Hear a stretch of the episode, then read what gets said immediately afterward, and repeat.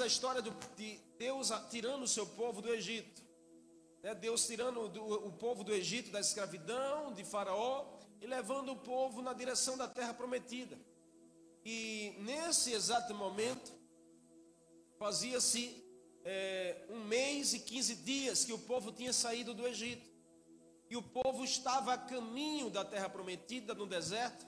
E você sabe, caminhar deserto é difícil, porque deserto não tem nada, deserto não tem sinalização de ruas, deserto não tem padaria, deserto não tem é um lugar onde você compra uma água gelada, um refrigerante gelado, um suco gelado, uma água de coco, não tem rede para deitar. Então o povo estava a caminho, milhares de pessoas saíram do Egito e foram guiadas por Moisés e Arão, seu irmão, até a terra prometida. Mas passar pelo deserto tem as suas dificuldades. E hoje, de forma literal, a gente não tem essa, essa experiência de passar por um deserto, porque a gente vive numa civilização, numa cidade civilizada, onde tem ruas, sinalizações, onde a gente adquire as coisas de forma fácil. Mas existe um deserto, talvez de forma espiritual na nossa vida. E que às vezes a gente enfrenta dificuldades que se, se assemelham a um deserto, se parecem com um deserto. O contexto aqui já havia se passado um mês e 15 dias da saída do seu povo. E o povo, a Bíblia diz que encontrou um lugar chamado Elim. Elim era um oásis no meio do deserto. Elim era um local que Deus preparou para uma estação do seu povo. O povo saiu do deserto, passou um mês todo andando e se deparou com um oásis no meio do deserto. Ou seja, tinha um lugar de águas, tinha um lugar de árvores para ter sombra, e esse lugar é Elim, o frescor das suas fontes de águas frias, e havia disputa das sombras das palmeiras, tornou o povo ali, sabe, dando glória a Deus e agradecendo por aquele ambiente. Mas pessoal precisava continuar a caminhada, porque Elim não era o ponto final.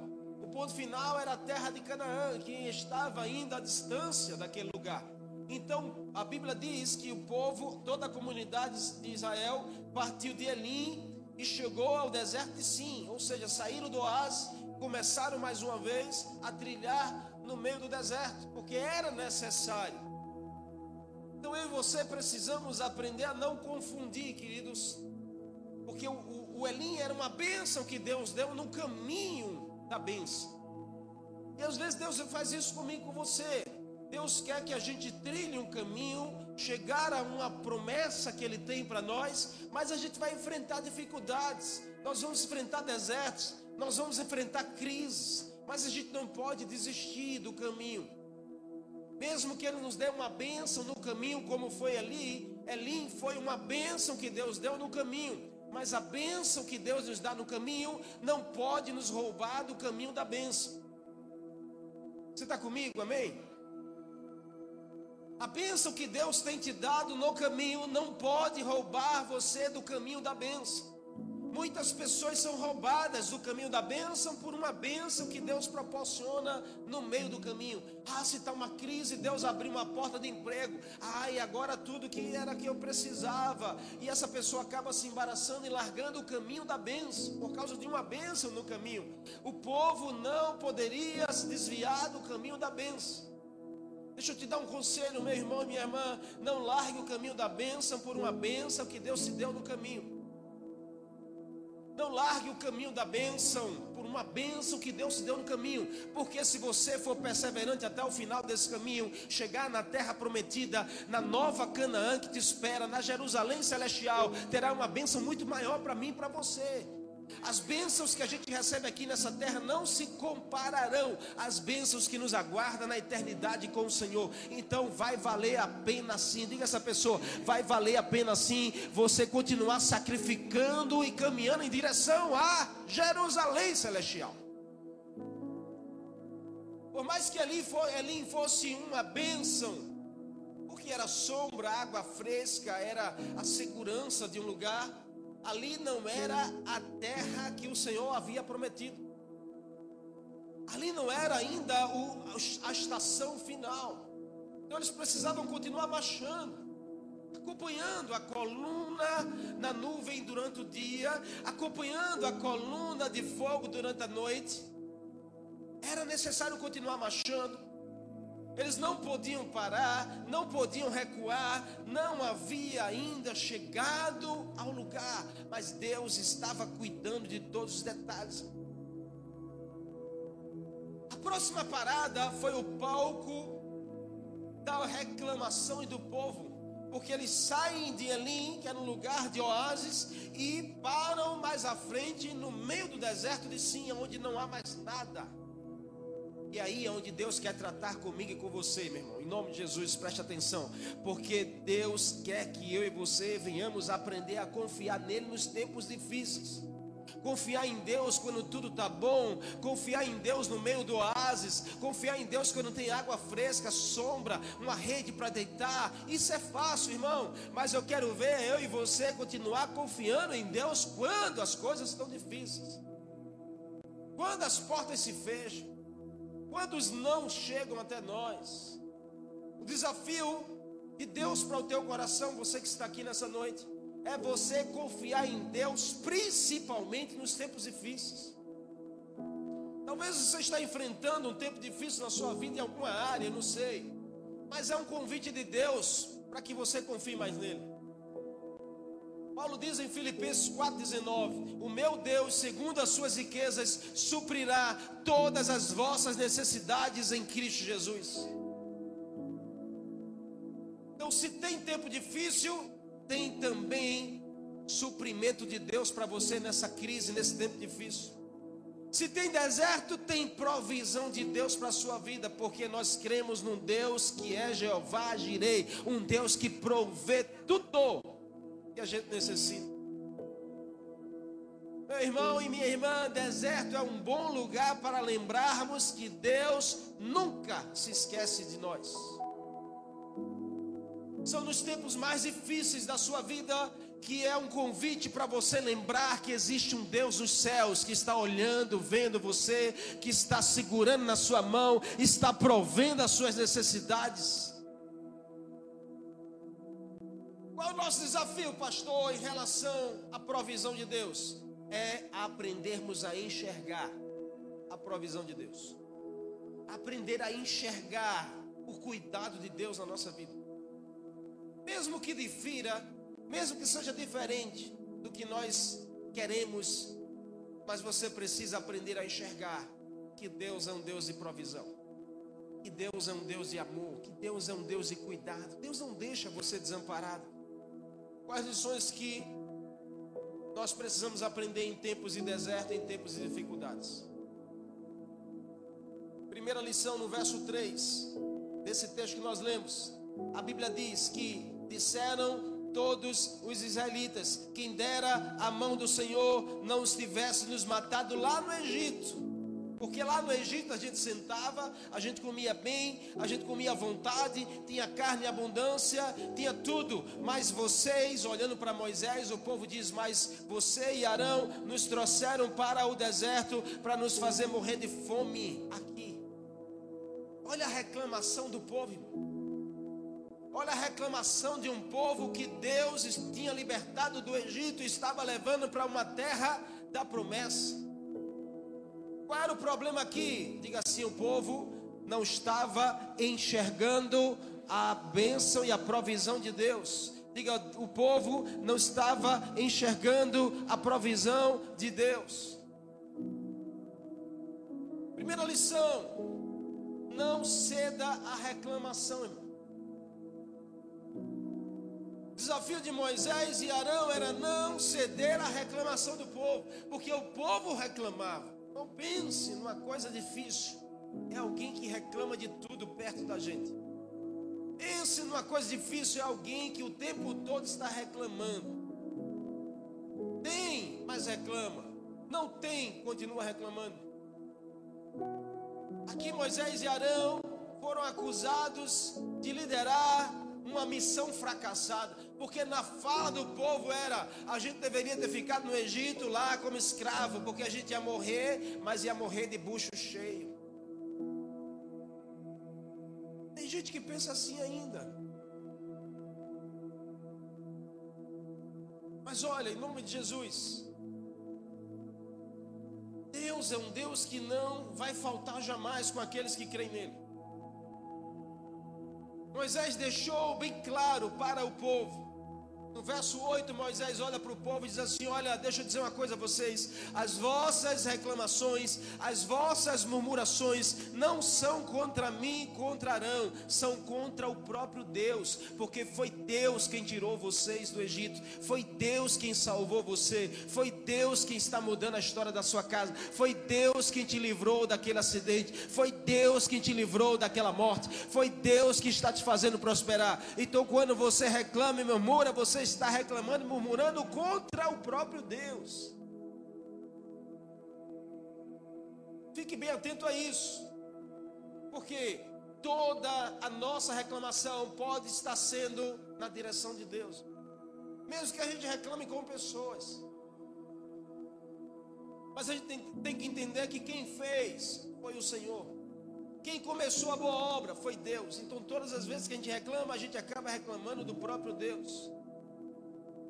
Cada voz que reclamava a sua necessidade era uma declaração aberta da sua incredulidade. Cada voz no meio dessa multidão que dizia: A minha necessidade é comida, eu deveria ter ficado lá para comer bem no Egito, eu não sei para que eu vim para cá no meio do deserto passar necessidade. Cada voz que reclamava deixava muito claro a sua incredulidade para com Deus que provê enquanto não se desapegassem do Egito, jamais conseguiriam desfrutar da verdadeira confiança em Deus. Isso é uma realidade para mim para a sua vida hoje. Enquanto a gente não se apega do Egito, enquanto a gente não se desapega das coisas passadas, das coisas velhas, de uma vida de fracasso, a gente não consegue experimentar da plena confiança em Deus, porque sempre a gente vai ficar duvidoso, sempre a gente vai ficar com o pé atrás.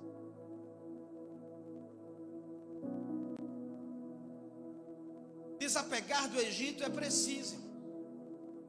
Sabe uma coisa que eu aprendi na minha vida que para avançar eu vou precisar desapegar de algumas realidades passadas.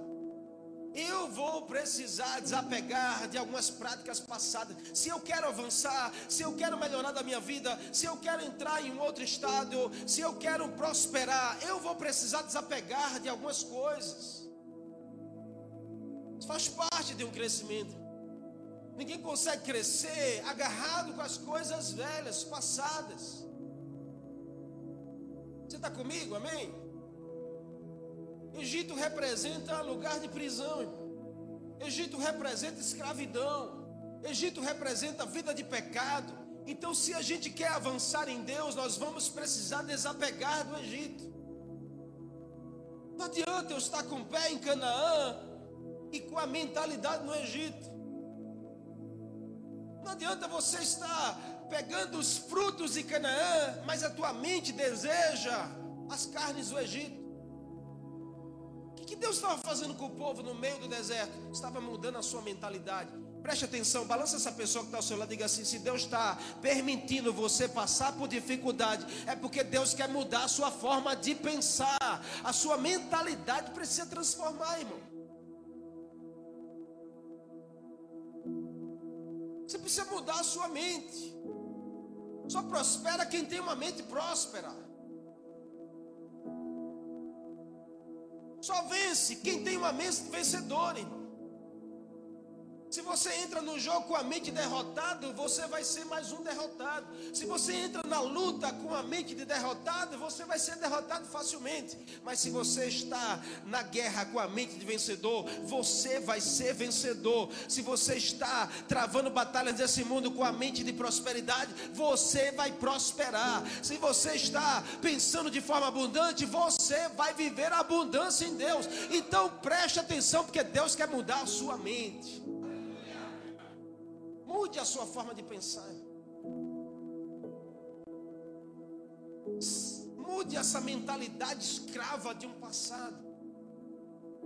Essa mentalidade de escassez, de miséria. Mude essa mentalidade, comece a ter uma mentalidade próspera, uma mentalidade de príncipe, de princesa, uma mentalidade, sabe, de alguém que herdou a bênção de Deus, uma mentalidade de nobreza. Em nome de Jesus, comece a pensar grande. Fica na mentalidade de escassez.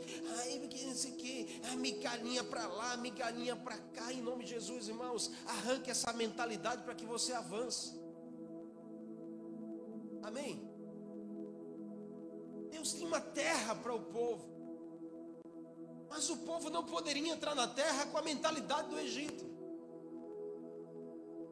Qual foi a reclamação do povo? Não sei o que eu vim fazer aqui. Eu deveria ter ficado lá no Egito, porque lá eu comia bastante carne. Deus tem coisas melhor para mim e para você. Amém? Em nome de Jesus, sabe o que, que o desafio é? Não ser da reclamação. Não ser da reclamação.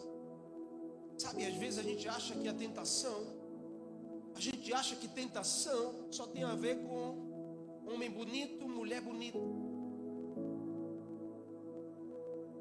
Ai, pastor, é uma tentação esse homem quando aparece na televisão. Ai, meu Deus, vixe Maria, Ana diz isso.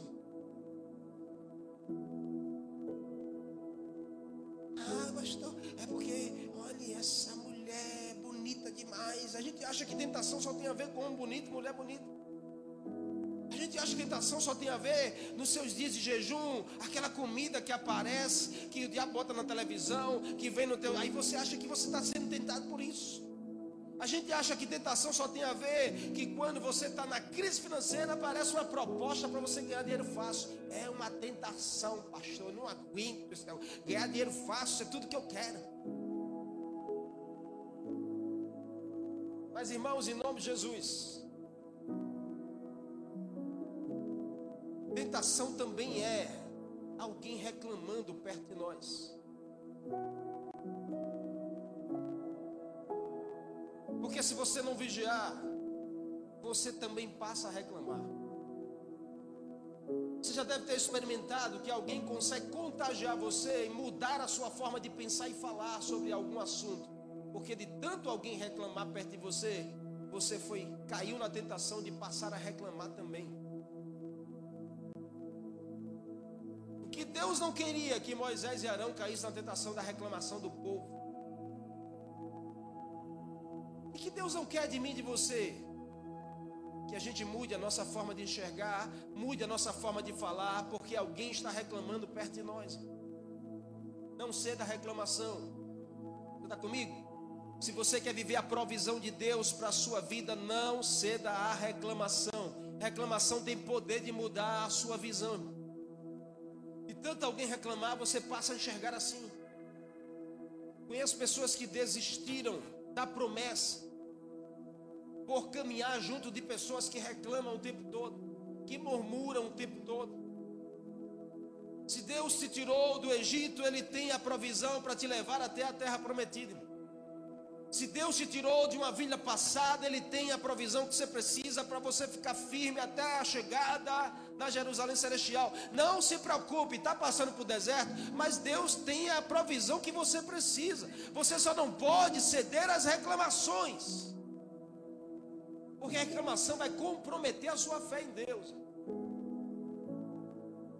Não ceda às reclamações. A instrução bíblica para você é 1 Tessalonicenses 5,16: Alegre-se sempre, ore continuamente e dê graças em todas as circunstâncias. É isso que Deus quer de mim de você. Alegre-se sempre, ore todos os dias e dê graças a Deus em todas as circunstâncias. Essa é a chave para você perseverar, mesmo nas crises, mesmo nas dificuldades, mesmo nos desertos. Moisés continua firme, independente da reclamação do povo. Moisés era intercessor. O povo reclamava, Moisés orava. O povo murmurava, Moisés continuava crendo, levantando a sua mão, dizendo: Nós vamos vencer. Deus é conosco. Deus não nos abandonou. No verso 4, a Bíblia diz que disse, porém, o Senhor a Moisés: eu lhe farei chover pão do céu. O povo sairá e recolherá uma porção todo dia. a porção necessária para aquele dia só. Olha o que Deus está fazendo. Eu tenho o pão que o povo precisa. Eu tenho o alimento que o povo precisa. Moisés, diga ao povo que eu vou mandar pão todos os dias e a porção de cada dia. Olha que Deus tremendo, irmão. Deus que não falta jamais com você, nem sequer um dia, porque Ele dá a porção de hoje, mas amanhã, amanhã Ele dá a porção de amanhã, e na próxima semana Ele dá uma nova porção para você, e no próximo mês uma nova porção vem, e no próximo ano uma nova porção de Deus para você todos os dias. É que a gente fica preocupado demais, e amanhã, como será? Amanhã, amanhã pertence a Deus.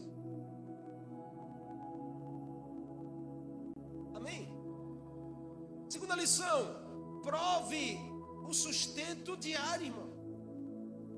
Para de se preocupar um pouquinho com amanhã. Prove, experimente o que Deus está te dando hoje. Experimente a provisão de Deus hoje. Enxergue a provisão de Deus para o seu hoje. O provar aqui não é só sentir o provar aqui não é só sentir o sabor, mas é o provar a recompensa da confiança em Deus. que Deus espera? Deus espera que você confie nele. Diz essa pessoa assim: o que Deus espera de você? Diz essa pessoa: o que Deus espera de você é a tua confiança nele. Então não adianta eu e você afirmar, cremos, se as, as nossas atitudes diz que a gente desconfia. Tem tanta gente que diz que eu creio em Deus, eu creio em Jesus, mas as atitudes dizem ao contrário.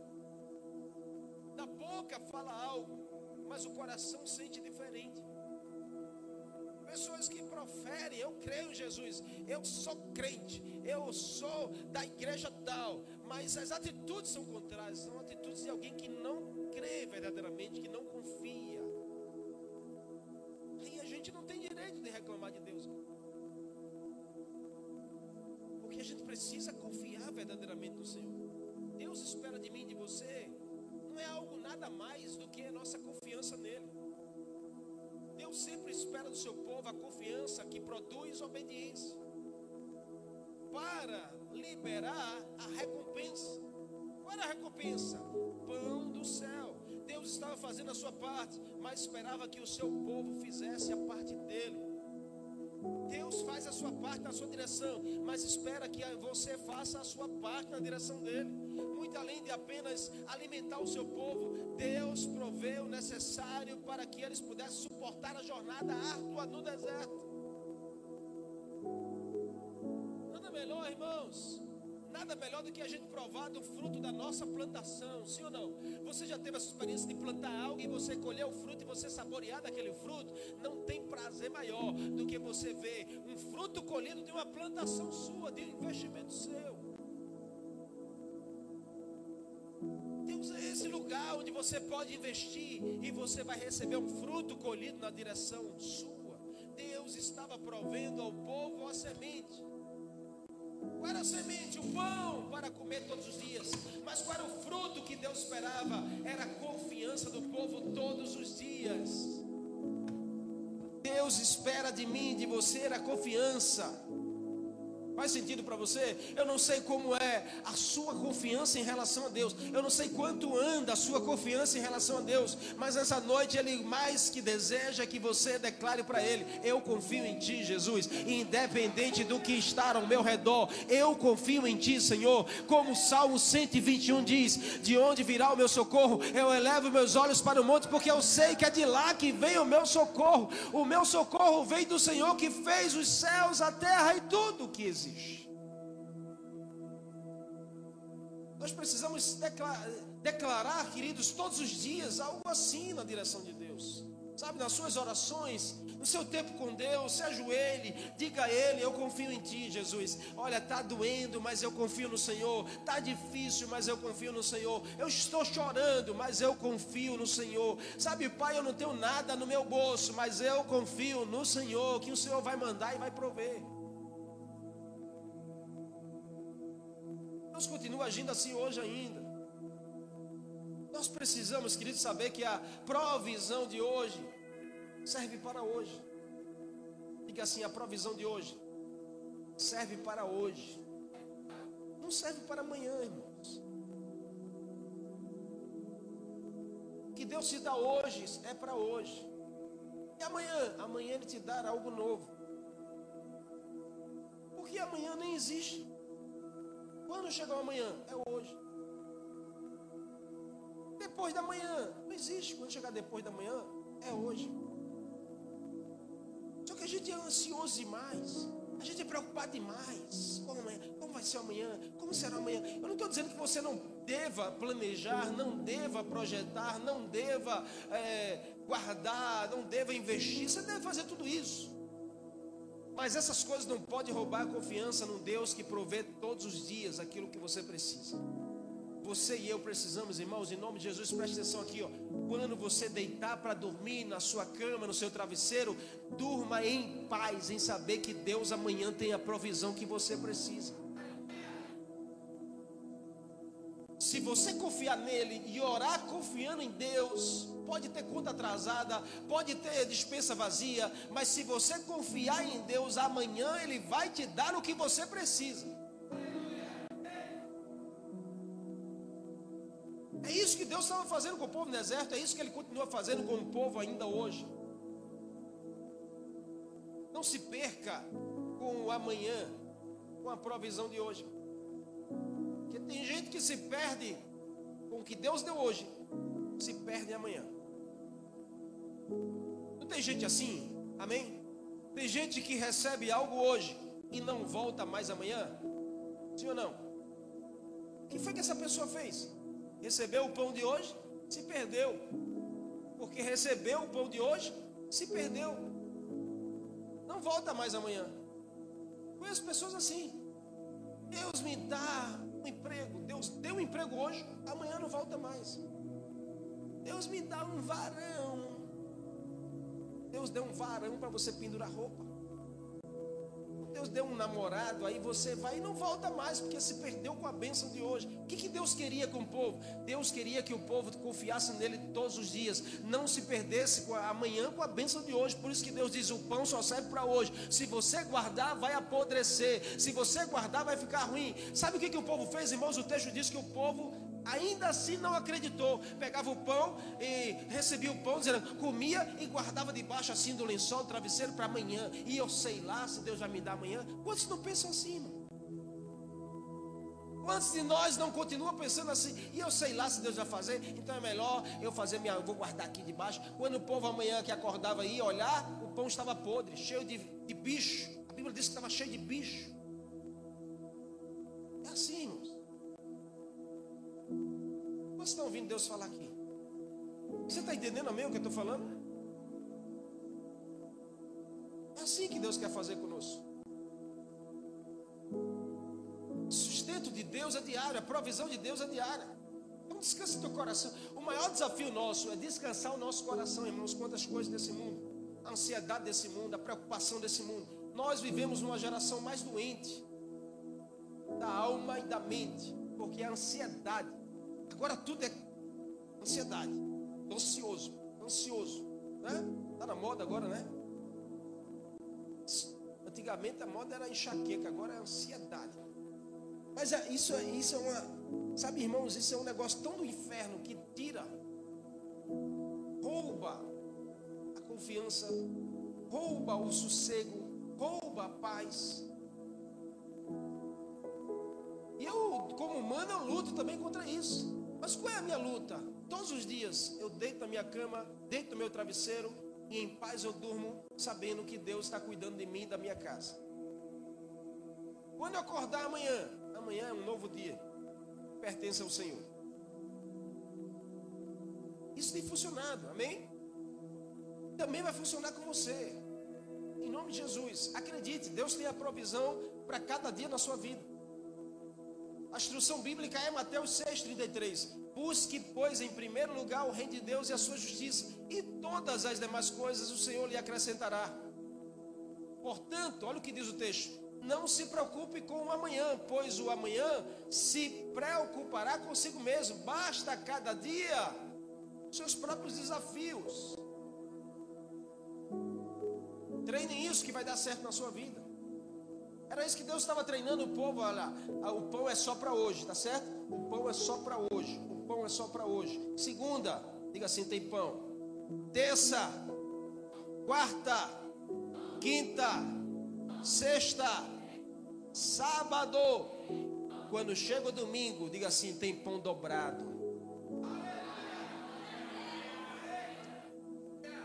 Deus diz: durante seis dias vocês vão ter pão diário. Quando chegar no sétimo, eu vou dar a porção dobrada para aqueles que continuaram confiando todos os dias. Vai chegar uma hora que tem porção dobrada para você. Se você continuar confiando diariamente na provisão de Deus, chega aquele dia que é o dia X de Deus para sua vida e ele manda porção dobrada.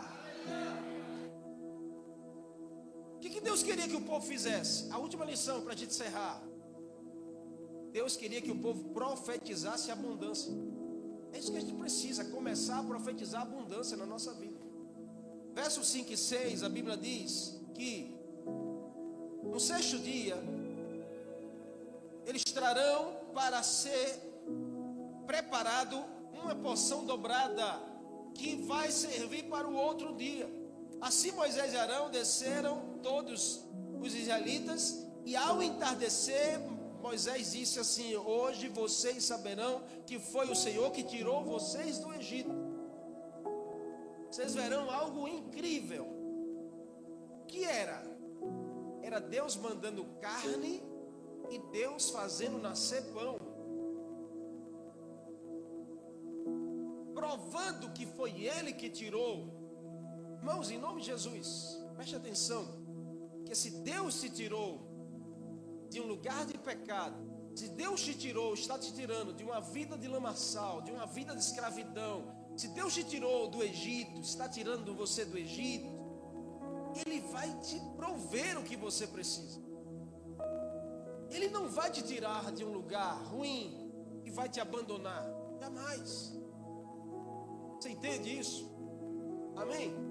Agora o que, que Deus não quer? Deus não quer que você volte para esse lugar. Deus não quer que você volte jamais. Deus quer que daqui para frente você profetize. É abundância nos meus dias. Deus ama liberar a porção dobrada.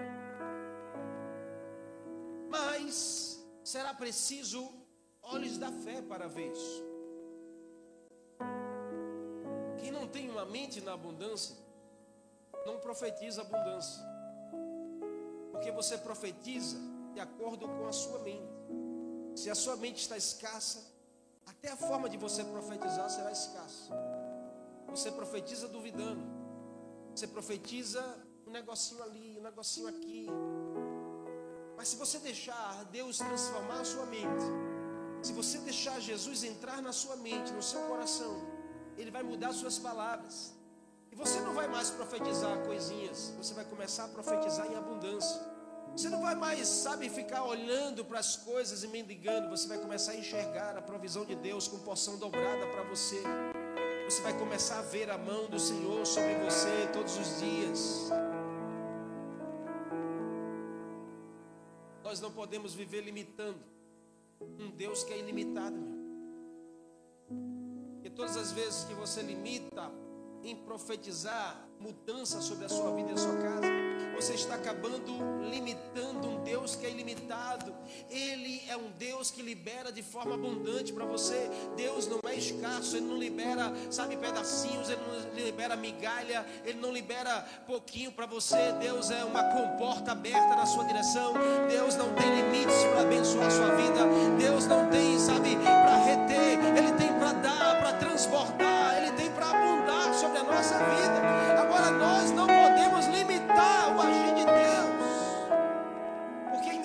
Estamos com a mentalidade limitada, irmãos, em nome de Jesus. Mude a sua mente. Amém. Eu vivi numa casa, irmãos, de escassez. Cresci num lar de escassez. Vivi 20 anos da minha vida em uma realidade de escassez. Escassez mesmo, que às vezes o que tinha para comer na mesa era um pão de manhã. Eu acordava e dizia, mãe, qual é o café da manhã? Ela dizia, pão. Com o quê? Pão com água. Eu não podia dizer mais nada, porque era a realidade da minha casa. E quando chega no almoço, ela diz, ainda tem pão. No jantar, ainda tem pão. Era a mudança? É que de manhã pode ser um pão com margarina, à tarde pode ser um pão com molhado no cafezinho, à noite um pão assado na chapa. Por muitos dias eu comi só pão,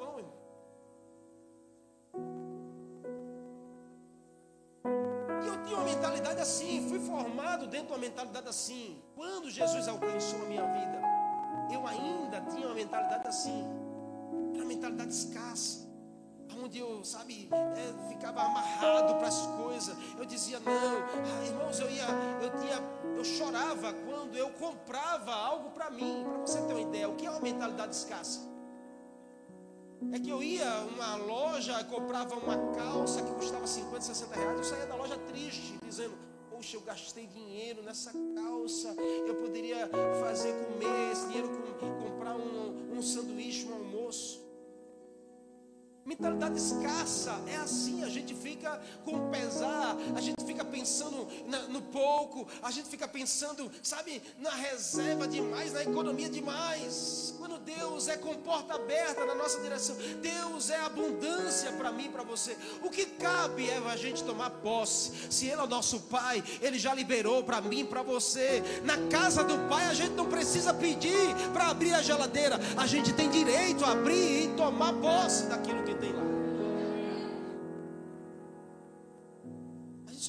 mudar a nossa mentalidade. Que Deus desejava? Que o seu povo enxergasse que Ele era um Deus de abundância, um Deus que sustenta. Quando Deus, a Bíblia diz que ao cair da neblina, da, da brisa, quando amanheceu, aquela brisa se transformou em pão. Quando o povo saiu ao amanhecer e viu a cena de muitos pães, a Bíblia diz no verso 15 que vendo os filhos de Israel aquela cena disseram uns aos outros: para você. Você está caminhando no deserto, mas tem uma estação que Deus vai parar você para você poder colher de água fresca, sombra, sossego, provisão de Deus. Ah, são dias de luta, mas vai chegar o dia da vitória. Vai voltar a sorrir, porque nas dificuldades providencia um oásis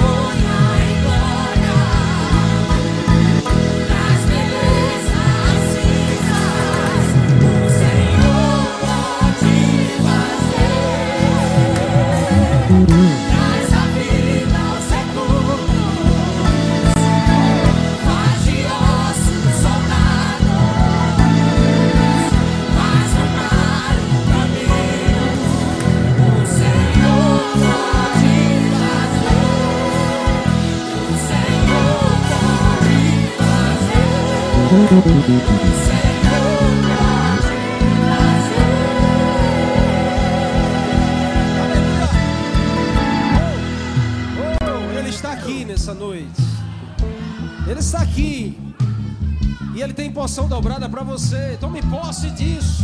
Tome posse disso. Em nome de Jesus. Mude a sua mente. Transforme o seu coração. Tome posse do Deus da provisão.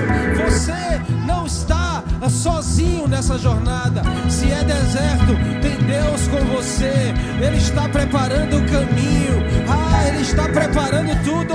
Ele não deixa você sozinho jamais. Olhe, olhe e veja, olhe e veja. Tem nuvem, tem coluna de nuvem para te livrar do calor. Tem uma coluna de fogo para guiar os teus caminhos. Tem maná do céu para matar a sua fome. Tem a presença de Deus com você. É, em nome de Jesus, levante a sua cabeça. Tome posse da provisão de Deus para você todos os dias. Creia nisso. Creia num Deus da provisão. Creia num Deus do sustento. Em nome de Jesus, profetize sobre a sua casa. Profetize sobre o seu negócio. Profetize sobre o seu casamento. Profetize sobre a sua vida espiritual. Viva a abundância em Deus. Deus não tem migalhas para você. Dê essa boa notícia para três pessoas perto aí de você. Deus não tem migalhas para sua vida. Deus só tem porção dobrada. Diga assim: Deus só tem porção dobrada. É, Deus só tem porção dobrada para você. Em nome de Jesus, ah, receba aí porção dobrada,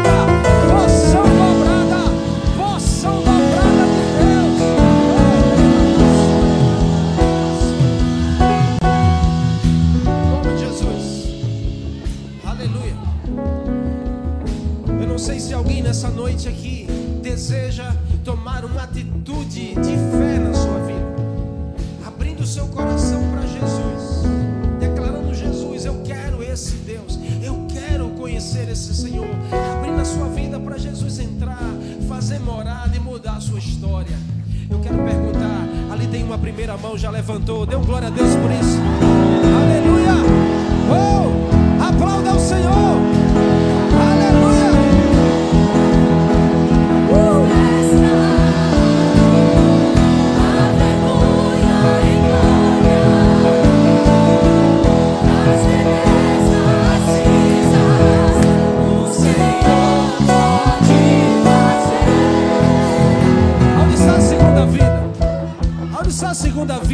Noite? Sai do teu lugar e vem para Jesus. Ajuda essa pessoa que está perto de você. Diga: hoje é a tua noite. O Senhor te trouxe aqui para mudar a tua história. Então sai desse lugar. Ou levanta a tua mão assim bem alto, para que eu possa te ver e orar por você. Onde está a segunda pessoa? Levanta assim bem alto a tua mão. Onde está você que deseja romper nessa noite com essa história e viver uma nova história em Deus? Onde está você? Levanta a sua mão. Tem alguém? Tem mais alguém? Tem mais alguém? Levanta sua mão aí em nome de Jesus. Ou pede ajuda a quem está perto de você aí. Porque talvez você está envergonhado de vir ou de levantar a mão. Alguém que está perto de você pode orar por você, pode te dar um abraço e declarar você como novo irmão em Cristo Jesus. Vamos orar aqui pela vida dele? Levante sua mão para cá.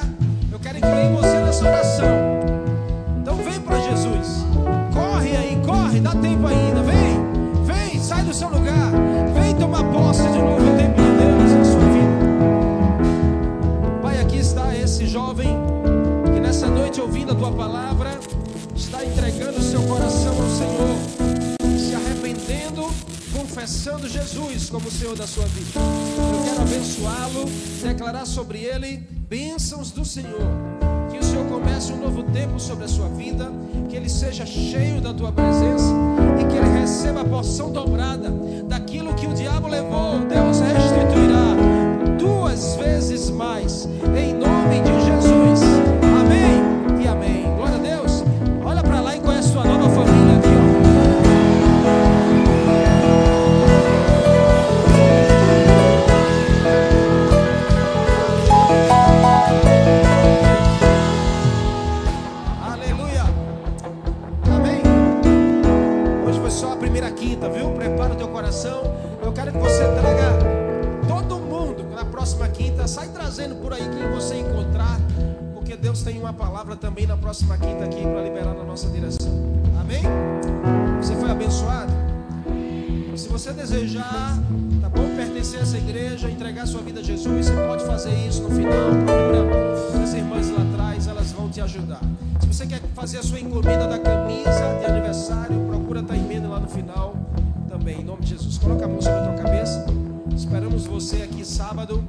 crianças, culto dos jovens, 19 horas, domingo 10 da manhã e 17 horas. O amor de Deus, a graça de Jesus, as consolações do Espírito Santo repouso sobre todos vós, hoje, para todos sempre. Shalom, beijo no coração, Deus. Que bom tê-los em nossa celebração. Essa palavra falou com você? Então você pode revê-la em nosso canal do YouTube e compartilhar com mais alguém. Foi uma alegria recebê-los aqui em nossa casa. Esperamos que volte ou faça parte da nossa família. Que você tenha uma semana abençoada e até a próxima celebração.